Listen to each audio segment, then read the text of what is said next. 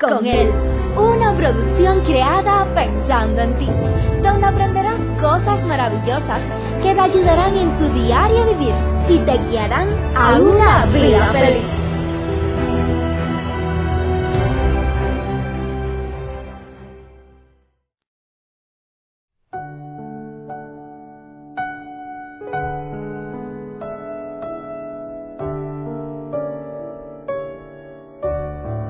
No sé cuánto de ustedes le haya tocado convivir o vivir junto con su enemigo.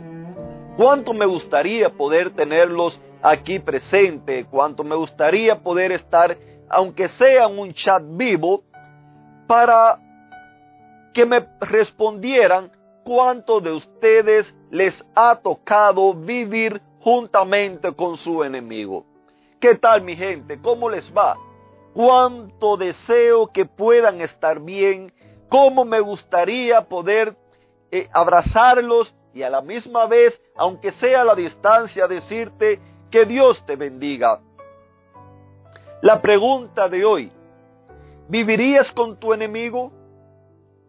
Yo estoy seguro que por lo regular, cuando nos enemistamos con alguien, lo primerito que nosotros intentamos hacer o hacemos es qué cosa? Es alejarnos de las personas.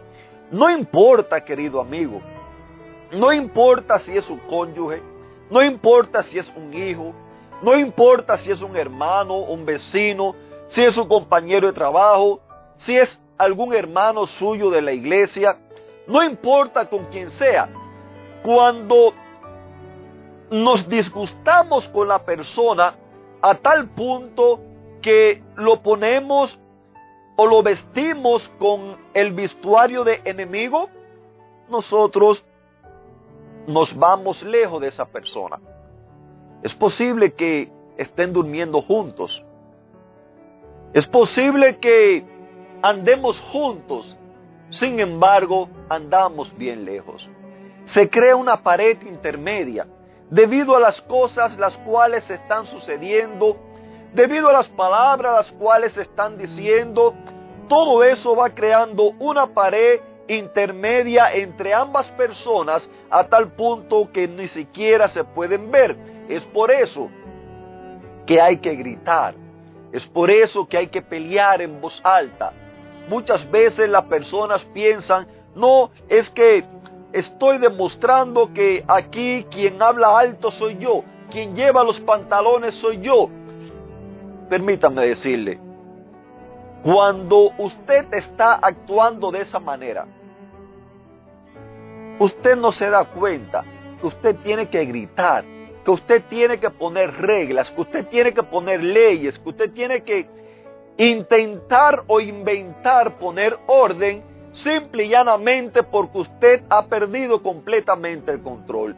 Simple y llanamente porque hay una barrera de cosas intermedias entre ambos, los cuales no le permite verse, a los cuales no le permite escucharse. Es posible que haya quien a gusto haya decidido convivir con su enemigo, simple y llanamente por el deseo de vengarse buscando a ver la manera cómo puede eh, eliminarlo, cómo puede acabarlo. Hace ya muchos años. Conocí una señora herida, problemas que había tenido en su matrimonio y demás, la habían llevado a la separación. Luego, con el pasar del tiempo, vio que su exmarido contrajo matrimonio, que llevaba una buena vida, y esta señora quedaba allí mirando y esperando para ver el día en que ambos fueran castigados a su manera de pensar, en que a ambos le sucediera algo. Qué triste. Alguna amiga se le acercó y le dijo, ¿por qué no regresas a tu país? ¿Por qué no regresas en casa de tus padres? ¿Por qué no regresas allá con los tuyos? No, es que yo tengo que ver que a ellos les suceda algo malo. Qué triste es la vida, querida familia. Cuando nosotros intentamos cobrárnoslas con nuestro enemigo, muchas veces viene siendo como cuando usted se toma una taza de veneno pensando que su enemigo se va a morir. ¿Quién es el que se va a morir? ¿A quién es el que le va a hacer daño? Es a usted que fue el que se la tomó. El vivir con el enemigo también lo he comparado como aquellas personas que quizás embarran todo su cuerpo de dulce, de miel, eh, eh, de algo dulce, de azúcar, del, merengue que tiene afuera eh, el cake, de cualquier cosa. Y usted se siente encima de una casa de hormigas que son bien bravas, que pican bien duro, y usted se sienta allí pensando que la otra persona es la que va a sufrir por usted. No, querido amigo. A quien se lo van a comer lentamente, a quien lo van a devorar, a quien le van a hacer daño, es a usted. No es a la otra persona. Ahora, hay enemigos externos. Es cierto. Hay personas con las cuales simple y llanamente no podemos convivir, no podemos llevarnos bien y la tildamos como enemigo y cada cual toma por su lado. Permítame decirle que eso a mí nunca me ha gustado.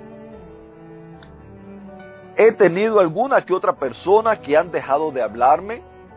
No, no he dejado yo de hablarles, pero ya llegó un momento en que al ver que no me respondían, pues simplemente me aparté a un lado.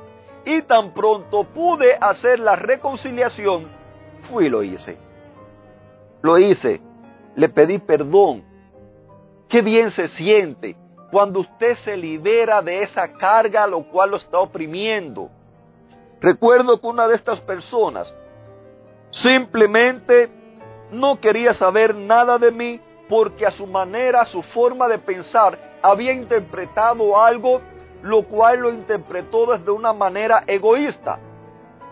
Aún así, con el pasar de los años, un día estaba conversando, ya habíamos vuelto a restablecer relaciones, un día nos encontramos, allí estaba conversando y le dije, ¿sabes qué?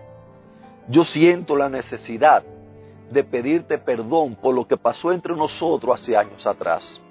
Con lágrimas en los ojos cuando escuchó esa palabra, me respondió, no, tú no tienes que pedirme perdón, fui yo quien te ofendí, fui yo quien actué mal. Le dije, no, no te preocupes, yo fui el que tomé la decisión que tomé.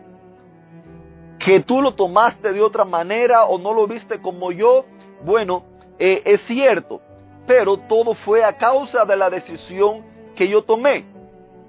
Y qué lindo se siente cuando usted se quita ese peso de encima. ¿Y por qué le digo esto? Porque si bien es cierto que hay enemigos exteriores, también es cierto que la gran mayoría de nosotros, nosotros mismos, cavamos nuestro propio pozo, lo llenamos de hormiga y nos metemos dentro de ella. ¿Cómo así? Sí. Cada vez que usted vive guardándole rencor a otra persona, cada vez que usted vive con esos sentimientos amargos, con esos sentimientos de odio, con esos sentimientos de venganza, es usted mismo quien se está hundiendo, quien está conviviendo con su propio enemigo. Su propio enemigo llega a ser usted mismo. Hace algunos días conversaba con otra persona que me contaba un poco acerca de su vida y recuerdo que le dije, mira, lo que te está pasando puede que tengas razón.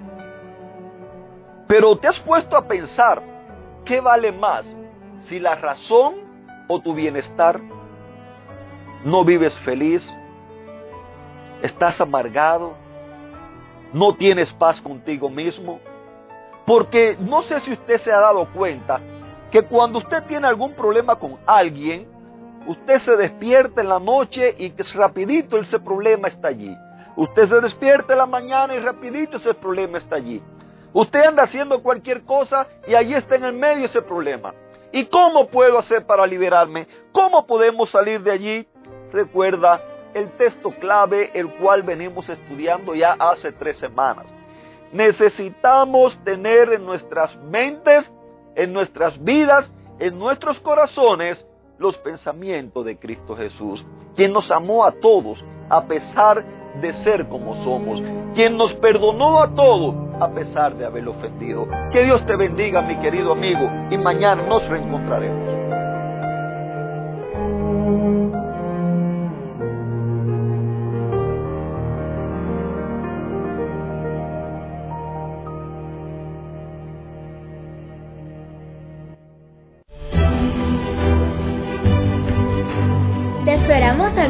Próxima emisión. Recuerda que nos puedes encontrar en nuestras plataformas digitales iBot, Anchor y Facebook bajo el título Vívela con Él. Que la paz, el gozo y la bendición de Dios sean contigo.